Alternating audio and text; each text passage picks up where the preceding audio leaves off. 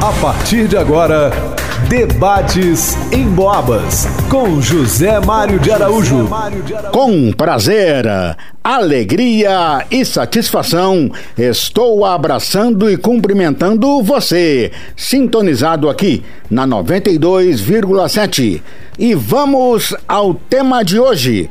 Quando o assunto é dependência química, o que a família deve fazer? O que devemos fazer? Formando a nossa mesa de debate, o terapeuta ocupacional Sérgio de Oliveira. Está conosco também o psicólogo Jailton Zacarias. Os dois são da APADEC, Associação de Amigos e Parentes da Dependência Química. Em nome do Café Soberano e da Unimed São João Del Rei, está no ar o Debates em Boabas. Que a paz e a alegria de Jesus estejam com você e com toda a sua família. Debates em Boabas com José Mário de Araújo. Eu começo a conversar com o psicólogo Jailton. Jailton, obrigado pela sua presença, um bom dia. E o que fazer quando a gente descobre que um ente querido, que alguém da família começou a usar drogas? Zé Mário, é muito bom dia. Eu, eu que agradeço né, pela, pelo convite mais uma vez, a presença de estar participando desse programa seu tão importante. Bom dia ao meu colega Sérgio também, amigo. Bom dia aos ouvintes da Rádio Emboabas.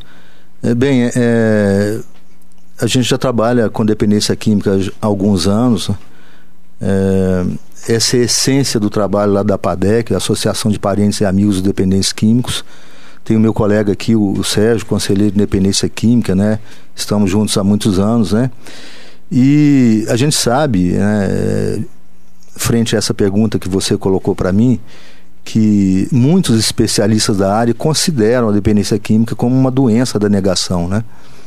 E, e essa negação, que é o mecanismo de defesa é, que é vital para nós, né? Nós utilizamos os mecanismos de defesa no nosso cotidiano e a negação é muito presente na dependência química e de uma forma não satisfatória, nesse caso específico, é, a negação não é só é, do usuário, né, daquela pessoa que está experimentando, fazendo uso e porventura possa se tornar dependente, mas também da família. Né?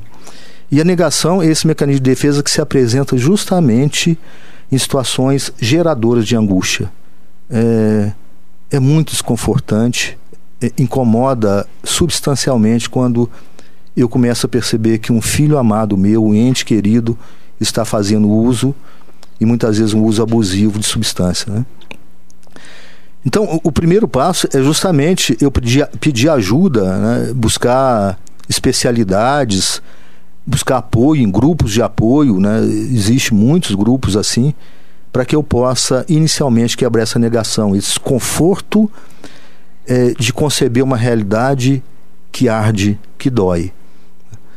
Então, de uma forma até simplista dizendo, é, eu saí desse ensimesmamento criado pela própria dependência química, esse isolamento e pedir ajuda, anunciar o meu desconforto. É, o nosso trabalho lá, é, a gente sempre, sempre acolhe as pessoas que estão com esse desconforto. Então, as pessoas que porventura estão vivenciando é, essa tragédia, vou dizer assim, é, podem ligar para a gente.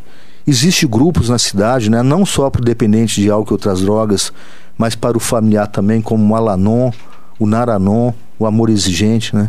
Então, o primeiro passo, Zé Mário, é eu pedir ajuda. Né? Eu sair desse meu trancafiamento, é, que é um dos sintomas da própria dependência química, né? o isolamento, e pedir ajuda. Se você quiser participar do programa, mande um WhatsApp para nós. Pode ser com voz ou texto. 98807 1927. Anote aí o nosso WhatsApp. 98807 1927. E a primeira participação do terapeuta ocupacional, o Sérgio Oliveira. O que pode causar a dependência química? Sérgio, obrigado pela presença, bom dia. Jailton. É, posso só fazer uma, uma breve retificação? É, é, a profissão do Sérgio é conselheiro de independência química, né? Uhum.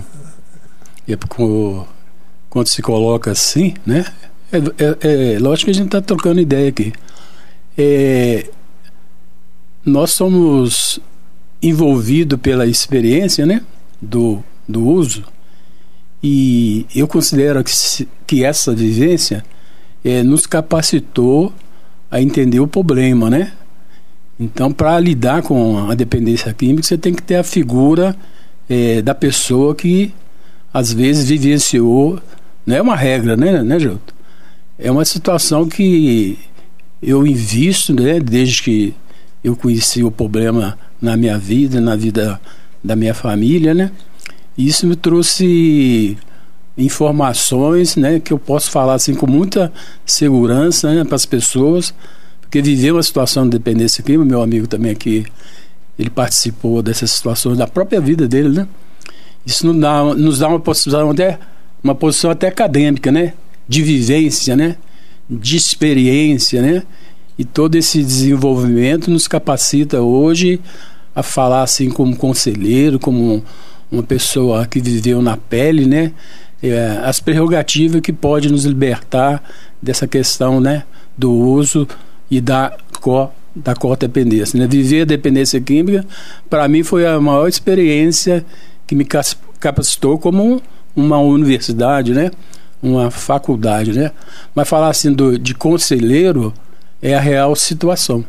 Porque é muito bom você ouvir, é muito bom você falar na hora certa, porque essas capacidades a gente adquire na vivência do dia a dia em recuperação. Ô Jailton, voltando aqui aos principais sintomas da dependência química. A pessoa, por exemplo, fica sem dormir, fica sem alimentar. Quais são esses principais sintomas? E a luz vermelhinha já começa acender, piscar. Sim, é, é importante falar sobre isso, né? É, e entender que dependência química ela é processual. É, é um processo, né? É um percurso Geralmente a dependência química, particularmente, muitas vezes ela acontece de, de forma, de maneira insidiosa, ou seja, vai acontecendo paulatinamente. Né? É, existe um, um, um, um, processo que inicia-se com a experimentação, que é aquele primeiro contato com a substância, sem sintomas, é, sem problemas nenhum. É, pelo contrário, né? inicialmente o que impera é o prazer do uso da substância, né? Precisamos entender que nós nos tornamos dependentes de coisas prazerosas. Né? Eu costumo dizer lá na PADEC, né, lá na, na Vida Esperança, que é, eu nunca vi ninguém chegar lá dizendo que é dependente de tomar copo de fel, comer caco de vidro, né? Isso não tem prazer nenhum. Hum. Então, a experimentação, ela está muito associada a sistema de recompensa, né? dopamina, prazer. É, algumas pessoas é, não saem desse estágio. Eu conheço histórias de pessoas que experimentaram, alguns não gostaram, é, não deram continuidade. É, no entanto, outras pessoas é, passaram para o segundo estágio que a gente chama de uso ocasional recreativo.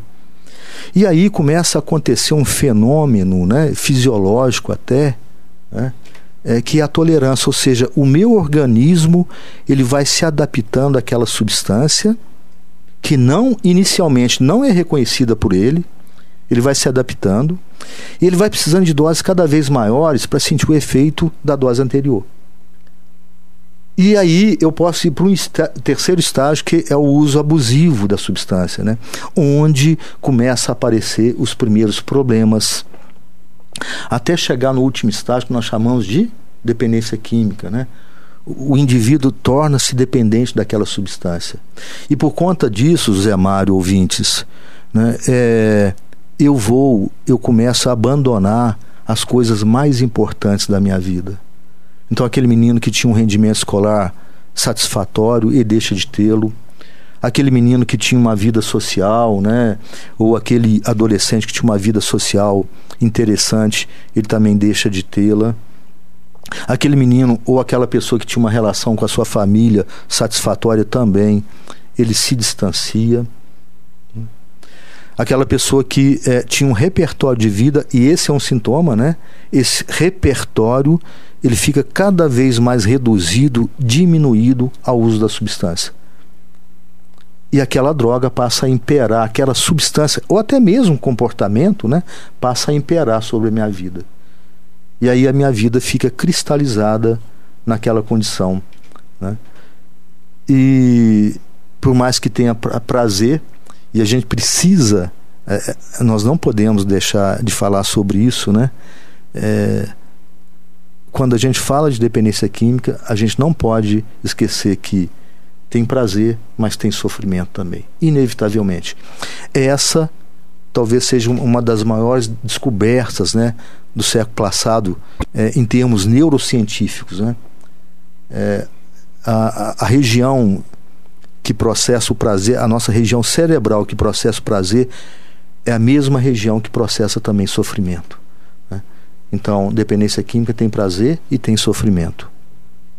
E é bom lembrar o seguinte: às vezes as pessoas acham que o álcool não tem nada a ver com a dependência química.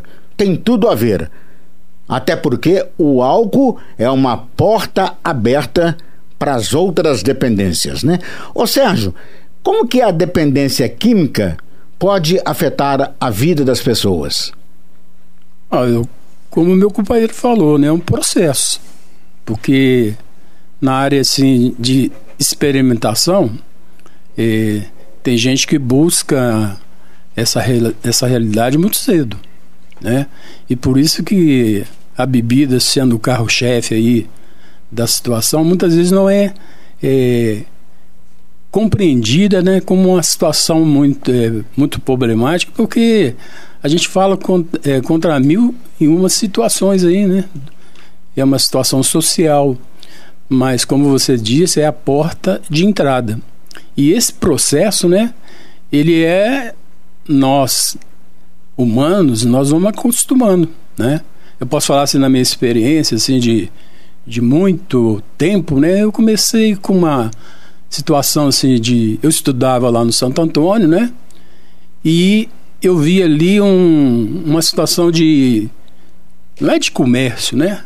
Até é ruim eu falar das das questões, mas às vezes a, o começo das atividades de uso começa em lugares que a gente nem imagina. Eu estava dentro de uma instituição e ali o que? As coisas começaram a acontecer. E aí, ó, vai na questão do desafio do experimento, né? Você começa a usar e de repente você se se vê ó, processo de gostar daquilo, né? Porque é uma situação realmente muito prazerosa. Apesar de ser dolorida às vezes, porque é um, é um às vezes é um impacto muito grande, né? Por exemplo, na cabeça de um menino aí de 10 anos, é um impacto muito grande. Mas na realidade, que aquilo que era que faz a gente ficar com, me, com medo no, no começo é administrado pelo corpo.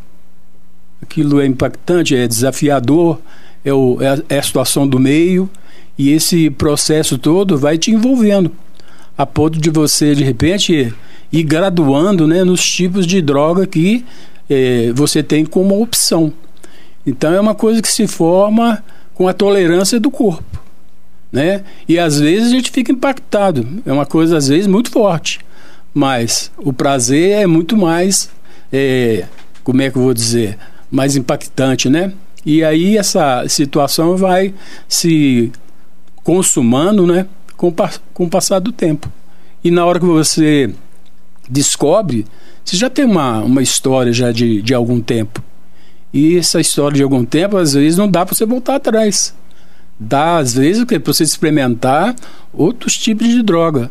Como é uma questão progressiva, né? Todo mundo sabe que a doença começa é, numa escalada menor, mas o seu corpo vai acostumando e aí ó com a situação do meio que você vive, com as oportunidades desse, que pinta na, nas situações, né? Você vai se envolvendo e na hora que você assusta, é, você não tem nem como voltar atrás. E aí, às vezes, resta a alternativa de buscar experiência em outras drogas. Por isso que a gente vê é, o processo progressivo, né? É, conscientemente, é, como é que eu vou dizer? Eu, permi eu me permito a isso, né? E experimento essa situação, né?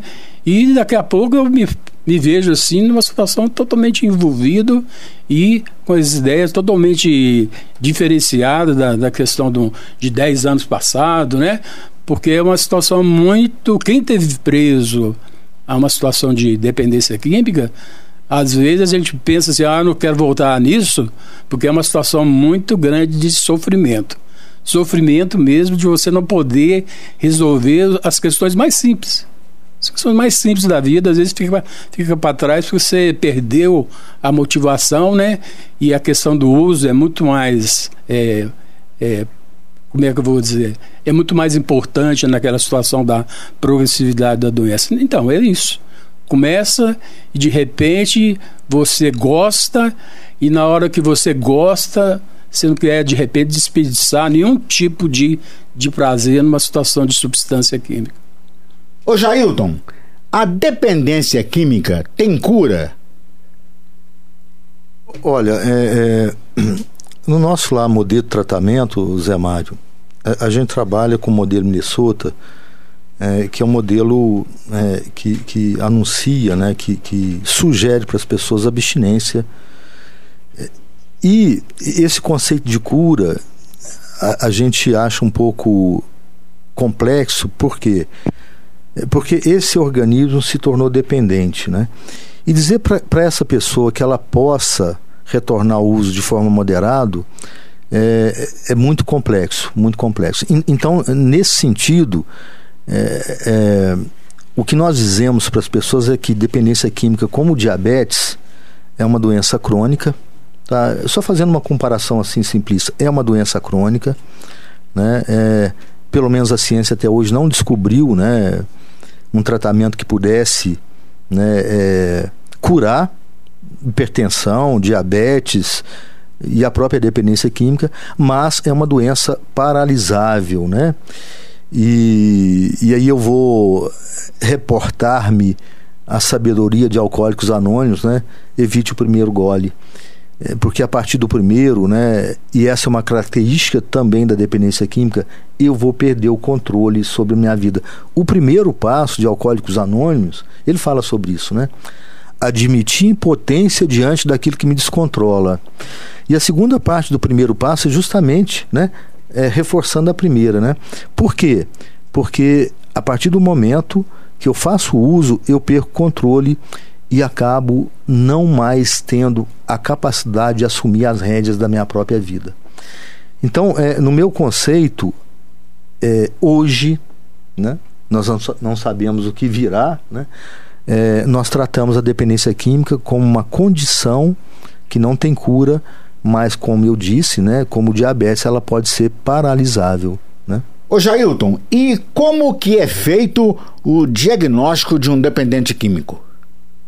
Sim, é, é, a gente baseia assim, DSM, a CID, né? Ela traz lá um protocolo, né?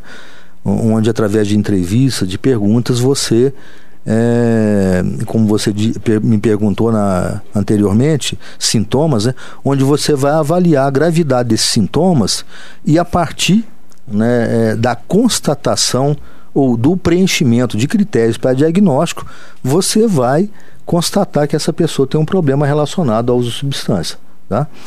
É, então o protocolo é esse, né? É, é, é você fazer uma avaliação da vida desse, dessa pessoa, desse indivíduo, e, e perceber qual que é a gravidade né, do uso de substância na vida dele e aí você pode fechar sim um diagnóstico né, com critérios para dependência de álcool e outras drogas. Né? Hoje os manuais, né, a literatura traz TUS, né, transtorno por uso de substância. Né? Lá no capítulo 5 da CID, né, Classificação Internacional de Doenças, traz isso claramente. Né? É, é, e a designação para cada cada tipo de dependência. Por exemplo, é, álcool, né, CID-10, é, apesar de estar na 11 revisão, é CID-10 F10.2, né? Significa que essa pessoa é, tem um transtorno relacionado ao uso específico do álcool. Quando, né, quando isso, é, além do álcool, entra outras substâncias, né, você traz lá F19.2, né, é, dizendo que essa pessoa tem transtorno por uso de substância né, relacionada ao, ao álcool e também outras drogas. Né? Sérgio, na sua opinião, qual que é o primeiro passo para ajudar um dependente químico? Bem, o primeiro passo é a gente reconhecer que dentro desse processo as pessoas precisam de ajuda. E na dependência química, essa coisa da, é, de pedir ajuda é, é muito difícil às vezes, por causa do processo crônico né, que a, dependência química impõe.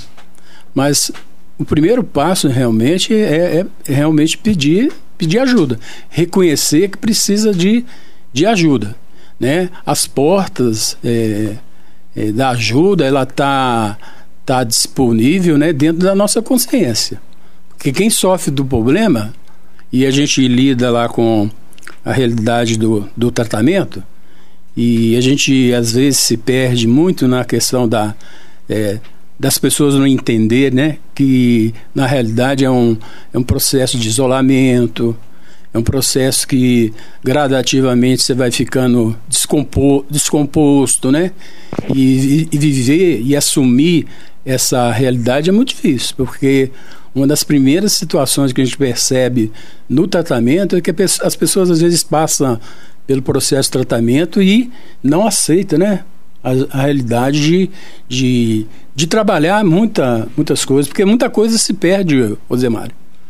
É, na nossa capacidade, muitas coisas às vezes é, é parte para um processo assim muito degradativo, é uma situação assim que uh, a realidade às vezes não, não é compreendida, o processo da, da, do entendimento dessa situação muitas vezes nas pessoas é, é dentro de uma realidade assim de, de dar um tempo, porque a, a crise às vezes de, que vem, que te, te, te leva você a pedir ajuda, muitas vezes ela, ela pode ser é, assim com uma simples é, resolução de tornar a, a usar porque os apelos que a gente convive na nossa comunidade, né?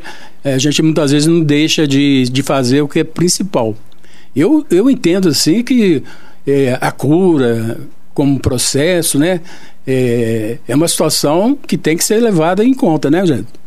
Porque se a pessoa não, não, ter, não tivesse uma consciência do seu problema, ela nunca vai receber que precisa dessa ajuda. Então, às vezes, o, o sofrimento, as perdas, é, as consequências, né, leva as pessoas a ter uma noção que eu preciso tomar uma iniciativa. Eu preciso reconhecer que eu estou ficando cada dia mais é, comprometido. E dentro dessa visão realista, porque é um, é um choque de realidade, às vezes você é, não aceitar que você perdeu, né? Você perdeu para oportunidades, você perdeu chances muito grandes de, de ser melhor, né? E às vezes você se descobre lá na frente doente de uma situação orgânica, fisiológica, e aí, ó, não tem como às vezes é, ajudar. Aliás, até ajuda, né? Eu, eu, eu, trabalhando ali na, na Vila Esperança, eu vi muita gente, depois que paralisou, ter problemas muito sérios de saúde exatamente porque é, tomou a, a, a consciência da ajuda muito tarde. Né? Enquanto, quanto mais a gente tiver informação, quanto mais a gente. É, eles não falam que o homem às vezes é, é difícil nessa questão do, de ir a médico, né? Porque tem todo um, um tabu dentro da, da mente dele a respeito de, de várias situações, né? E muitas vezes essas coisas que a gente cria dentro no, de nós por inabilidades né, emocionais leva a gente a, a entender que às vezes as coisas se resolvem. Eu vou dando os meus jeitos, às vezes, de paralisar, eu vou vendo que eu posso conseguir, e na realidade a questão só progride.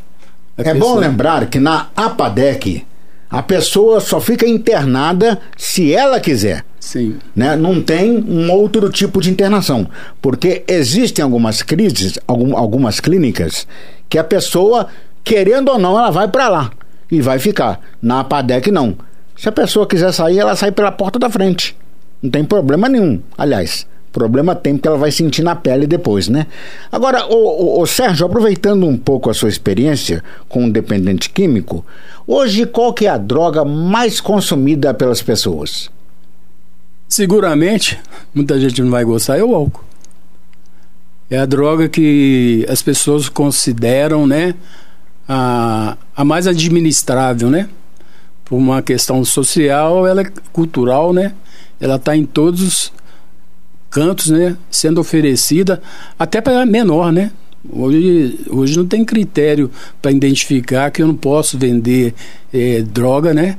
Esse, esse tipo de droga para menores de 18 anos, né? Então as leis estão descumpridas porque existe aí o processo de ganhar dinheiro é, em cima de, de, uma coisa que pode te sustentar, né? Então eu digo assim que a, a, o álcool é a droga mais expressivamente é, que está mais em pauta. E é uma droga lícita, né? Quer dizer, se você tomar o álcool, você não vai ter problema. A não ser que você pegue um carro e ingeriu o álcool, aí você vai ter problema. Mas fora disso, né? É uma droga lícita. E você chega numa festa, a primeira coisa que as pessoas às vezes vão verificar se tem ou se não tem é bebida alcoólica, né? E quem gosta da danada vai sentar numa posição privilegiada, né? Vai ficar ali perto de onde o garçom toda hora passa. É impressionante, mas isso é só você observar numa festa que você vai sentir. Tomam um café comigo? Estão tomando um café soberano a Aparecida Walsh e a Raquel lá no bairro Pio 12. O Vicentinho Cabeleireiro, na rua 7 de setembro, em Matozinhos. E a turma da loja Verona Móveis, aqui no centro da cidade todos e todas tomando comigo café soberano, café com sabor de amizade. Você está ouvindo Debates em Boabas com José Mário de Araújo. Debates em Boabas com José Mário de Araújo. Quando o assunto é dependência química, o que a família deve fazer? O que nós devemos fazer? É o tema do programa de hoje. Nós temos aqui a presença do Sérgio de Oliveira e do Jair, Jailton Zacarias, da APADEC. Ô Jailton, vamos falar um pouquinho sobre abstinência química, que é um negócio que quem é o dependente químico tem uma certa dificuldade em lidar com isso. Você poderia destrinchar, falar o que, que é isso? É, sim, Zé Mari. Inclusive, assim, isso complementa é, perguntas que você fez anteriormente, né? É, a abstinência, o, a síndrome de abstinência é um critério para diagnóstico de dependência química. Ou seja, é quando o meu organismo se tornou dependente daquela substância ou até mesmo né, de outra condição, e com a retirada ou diminuição daquela substância ou comportamento, esse meu organismo ele anuncia-se. Né? Então, a síndrome de abstinência é um conjunto de sinais e sintomas. Um exemplo clássico, aquele alcoolista que tomou a última dose para dormir à noite do dia anterior, é, e ao longo é, da noite, o seu organismo, né, é, a alcoolemia, né, o nível de álcool no sangue começa a diminuir e o seu corpo começa novamente a se manifestar pedindo por aquela substância. Tanto é que muitos né, amanhecem, como dizem, né, tocando pandeiro, né? Com, com as mãos trêmulas, né, tremor de extremidade. Esse é um sintoma de abstinência. E o que, é que essa pessoa vai fazer? Né? Por conta desse sofrimento. Olha só, o prazer, novamente sofrimento, né? Eu uso para aliviar um sofrimento. É, com a diminuição daquela substância, eu entro novamente em sofrimento, sim de abstinência, né? E para aplacar esse sofrimento, trêmulo, eu vou lá no café da manhã, muitas vezes, né? E vou beber. E quando eu bebo, o que, que acontece? Né? Os tremores cessam, né? eles param. Isso significa, de forma muito clássica, né? evidente, clara, que o meu organismo é substan substancialmente dependente dessa substância.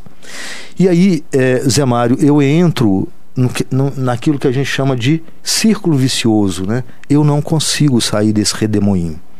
Então, a síndrome de abstinência é um sintoma clássico de dependência química.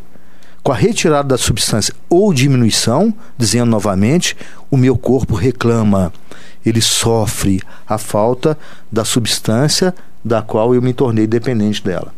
Não só tremores, né? A pessoa fica ansiosa, a pessoa fica deprimida, a pessoa tem insônia, a pessoa fica intolerante, a pessoa não se sente à vontade na companhia de outras pessoas, alguns têm diarreia, é, e assim por diante. São muitos, muitos os sintomas de abstinência né, é, que caracterizam a própria dependência.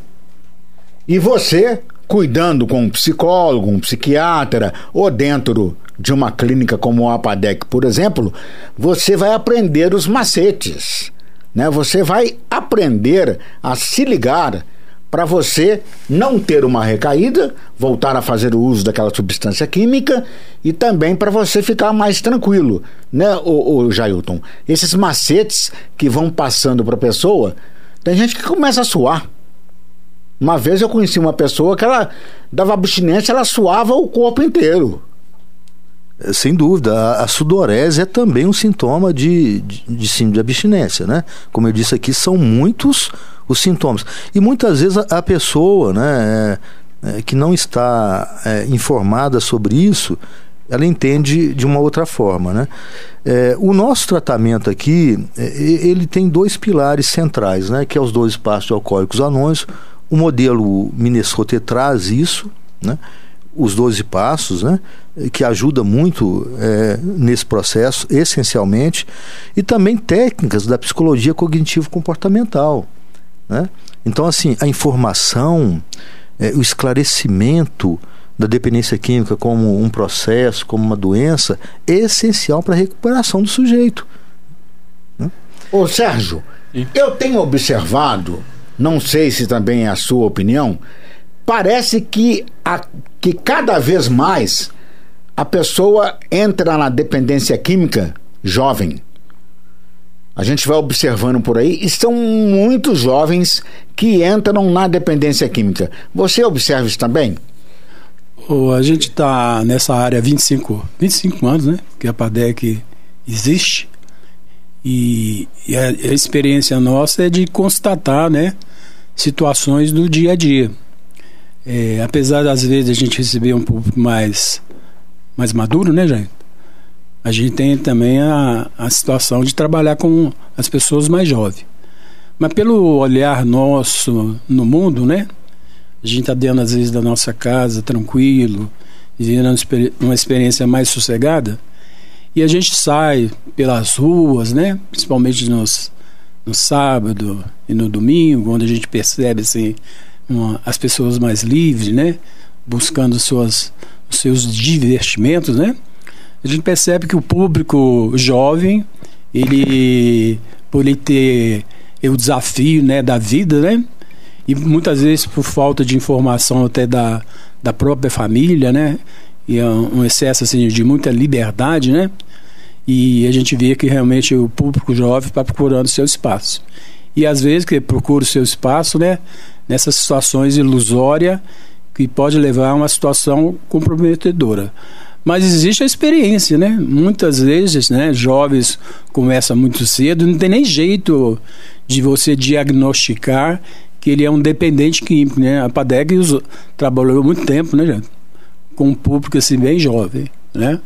E, e, devido a algumas situações é, política, estatuto da criança e do adolescente, né? A gente não tinha assim estrutura para dar uma situação assim de profissional, né, para esses jovens que nos procuravam. Então nós deixamos de atendê-los, né? Mas eu concordo com você, eu vejo cada vez mais a curiosidade de, de crianças, né? Que na realidade que são crianças, né? Lidando com uma coisa assim muito perigosa, sem, sem saber que, as consequências que isso poderá ocasionar no futuro, né? Mas eu concordo, o jovem está muito mais próximo dessa, dessa realidade, né? Como antigamente. Jailton, eu vou fazer a pergunta primeiro, depois eu faço o comentário. Quando desistir de um dependente químico? Por exemplo, o pai já fez o que tinha que fazer, a mãe já fez o que tinha que fazer, os familiares. Aí chega num ponto que ele fala assim: não aguento mais. Para mim, deu. Chega. Para chegar nesse ponto, é fácil ou é aceitável? É, eu, eu, é uma pergunta interessante, né? Eu acredito que nunca você deva desistir né, do teu filho, do teu familiar, da pessoa que você ama, né? E, e no fundo isso não acontece. É, é, às vezes as pessoas me procuram, né, dizendo que estão se sentindo muito culpadas porque é, pensou dessa forma, né? Isso gera muita angústia. Mas na realidade o que elas não suportam mais é aquela condição, né? É, às vezes eu, eu, já vi pais, né, irmãos, parentes dizer: Nossa, eu me senti muito angustiado culpado porque é, eu até pensei que a solução fosse que aquela pessoa morresse.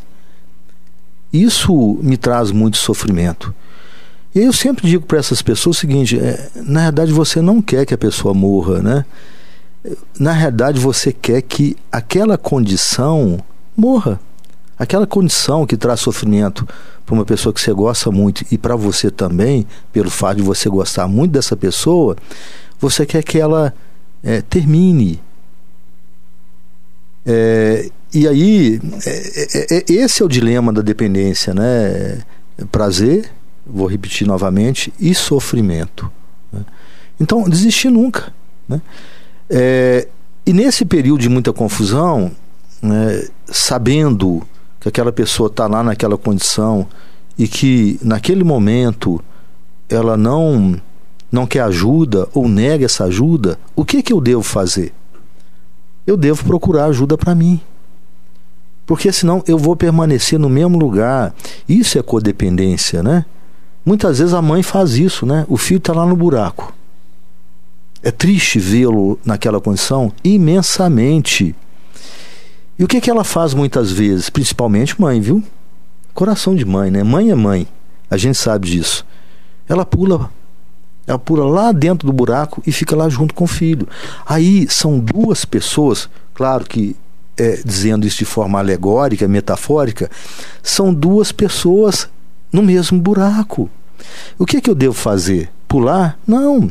Eu vou ficar de fora e reunir forças para que, quando essa pessoa realmente quiser eu puxá-la, né, tirá-la desse fundo de fossa, vamos dizer assim, ou fundo de poço. Eu já disse anteriormente que uma das formas de restabelecer-se ou né, reunir forças, recuperar-se, é procurar apoio, ajuda. Ajuda não é só para o dependente químico. Muitas vezes o dependente químico é, nega, né, ele permanece por algum tempo naquela condição. Então, nesse momento, eu preciso urgentemente pedir socorro, buscar ajuda para mim, né? Eu já relatei aqui, já relacionei aqui grupos de apoio, né? É, Alanon, Naranon, é, Amor Exigente, um psicólogo, se for necessário, um médico, um psiquiatra, a PADEC está disponível, né, para ouvir essas pessoas também, né? Muitas pessoas é, buscam ajuda nas suas orientações religiosas, né? É, com seus amigos. Então, é, ajuda não falta, viu, Zé Mário? Né? É desistir nunca, né? É, às vezes as pessoas chegam lá na PADEC, estão é, muito problemáticas, e às vezes, né? A gente pode pensar, nossa, parece que essa pessoa não tem jeito, e as pessoas se recuperam. Nós temos uma capacidade imensa né, imensa, todos nós humanos, é, de recuperarmos, seja é, na condição que estivermos. Né? E é, a primeira condição para a gente fazer isso é tomar consciência. Esse é o primeiro passo. Né? eu quero mudar a minha vida. Isso é convicção, viu, gente? O mundo das ideias ele é muito importante, mas é, só realmente terei os resultados se eu sair da convicção para a conversão. O que, que eu estou dizendo? Eu preciso mentalizar e depois eu preciso fazer. O que muda de fato as nossas ideias são atitudes. Eu preciso sair da zona de conforto. Sérgio, em muitas oportunidades, o dependente químico está numa boa. Ele paralisou com a bebida, paralisou com o crack, paralisou com a maconha, paralisou com a cocaína, né? E aí ele recai. O que que leva a esta recaída? Oh, no processo que a gente instrui, eh, eu vou dizer uma coisa com muita sinceridade. Se a pessoa for é, inteligente e associar a questão grave da vida dela em relação a uma situação de tratamento, o, o programa dá conta dela. Né?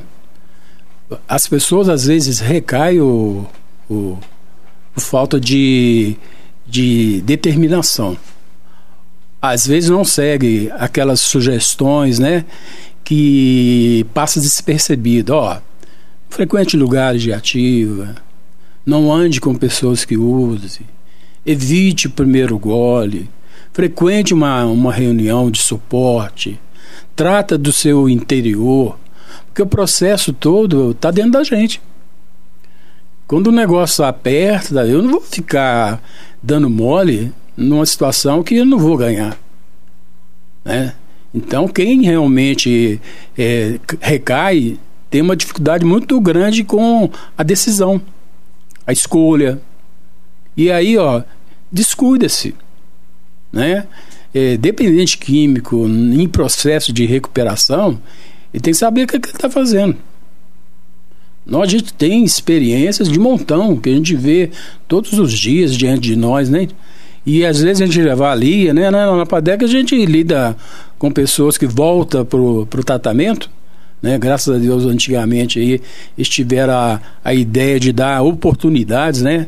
Para quem passe por esse processo, porque o indivíduo realmente ele não, ele não vê a, a, a grandeza do seu problema.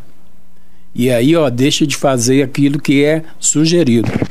O programa que é por ser espiritual, ele nos dá uma condição assim de ser, ser honesto nos nossos sentimentos, nas nossas falas, né? De encarar a vida do jeito que ela merece, né? Porque as coisas é, é difícil, né? Você voltar para um processo e manter ele como foco da sua vida é tudo que o dependente químico precisa saber. Informações, meu irmão, existe aí de montão meios de ajuda, existe aí, ó, é, é só você olhar para a direita, para a esquerda, né? E muitas vezes a gente fica preso a situações de, de divertimento mesmo, entretenimento, né? Eu, eu vejo casos, às vezes, de, de amigos nossos que perderam, perderam a sua vida porque às vezes no, num carnaval, às vezes no Brasil ganhou, e o cara tava lá no, na situação de comemoração, né?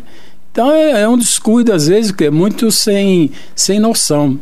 Quem reconhece a doença tem que trabalhar em cima do, do remédio que dá condição da pessoa ficar sóbria.